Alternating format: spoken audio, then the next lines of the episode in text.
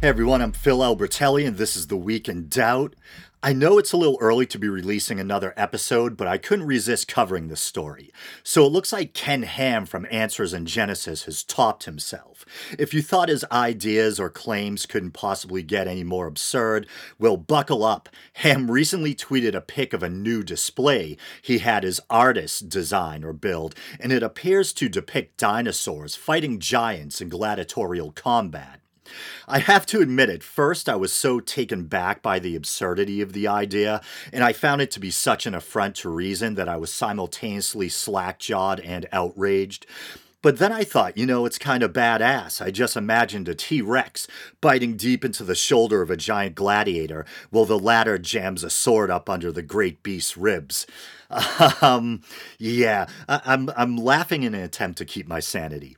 So, obviously, the glaring problem here is that according to mainstream science, the dinosaurs, for the most part, went extinct over 60 million years ago, and anatomically modern humans have only been around for somewhere in between 100 to 200,000 years. So, that's quite the disparity or chronological gap. And I say dinosaurs went extinct for the most part because modern birds, as strange as it sounds, can technically be considered avian dinosaurs, having supposedly evolved from feathered bird like dinosaurs known as theropods. But maybe I'll read a little bit from a Huffington Post article. So this article is by Ed Mazza, and it's from the Weird News section, appropriately enough, and it's dated February 17th, so just yesterday.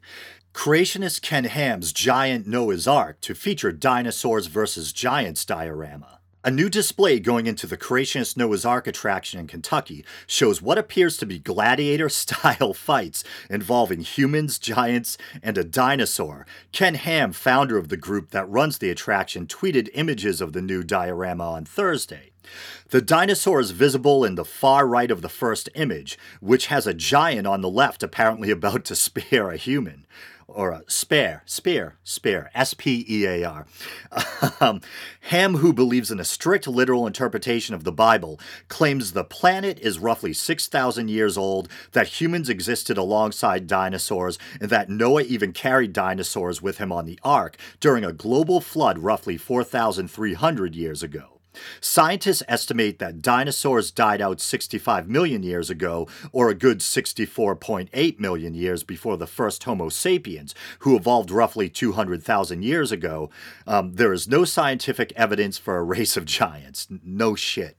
And this whole thing about giants, it's probably a reference to the so called Nephilim. And I believe there's two places in the Old Testament uh, where we can find that word. Uh, first, there's Genesis 6 4, and I'll read from the English King James Version. There were giants in the earth in those days, and also after that, when the sons of God came in unto the daughters of men, and they bare children to them. The same became mighty men, which were of old men of renown.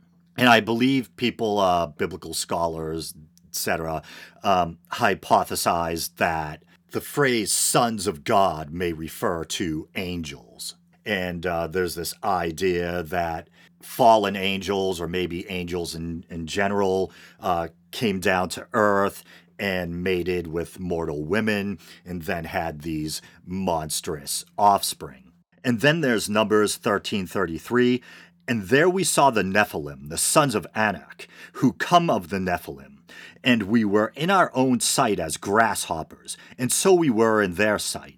So I think as fantasy, it's pretty cool the idea of uh, fallen angels mating with women and producing these monstrous, gigantic uh, offspring or whatever. Uh, but of course, you know, I, I don't believe in it literally. Uh, but regarding the etymology of the word, let's see, according to the Brown Driver Briggs lexicon dating 1906, Nephilim means giants. Others say it can be translated as those that cause others to fall down or ones who have fallen and that makes me think of the old commercial help i've fallen i can't get up. Uh, apparently there's a hebrew verbal root uh, niphil or something like that uh, which means fall or to fall. But the nephilim have long been a source of fascination for biblical literalists and young earth creationist types So, my guess is Ham is trying to suggest that the Nephilim were forced to do battle, or maybe did so willingly, with dinosaurs by the evil, degenerate pre flood population, or something like that. In the picture of the Answers in Genesis display, it looks like the fights are taking place in a Romanesque Colosseum like structure filled with a human crowd. Kind of a cool, wild idea, but also kind of just plain crazy pants. So, a final thought on all of this. Didn't Jerry Springer used to have a final thought segment? Is he still around? Anyway, um, I was thinking to myself, why do people believe this stuff? Why would someone choose such a crazy narrative over the evidence based mainstream scientific explanation? And the obvious answer is that they probably embrace such alternative beliefs because they shore up or reinforce their fundamentalist Christian worldview. Then that got me to thinking how you know, I'd like to believe that we believe in the assertions of mainstream science because they're supported by evidence. But on the other side, if it didn't help support their religious worldview, would anyone objectively following the evidence, looking honestly at the fossil record, carbon dating, utilizing what we know about geology and paleontology, etc., ever come to the conclusion that the Earth is only five or six thousand years old and that giants used to do battle with dinosaurs? And that reminds me, where in the Bible does it speak about the Nephilim battling dinosaurs in a coliseum? It sounds like Ham pulled that one out of his fevered imagination. As a man of God, uh, is he supposed to be taking such liberties with the biblical narrative? Uh, the whole thing's strange on a number of levels. But I think that pretty much uh, covers it. All right, everyone, thanks for listening and or watching, and until next time.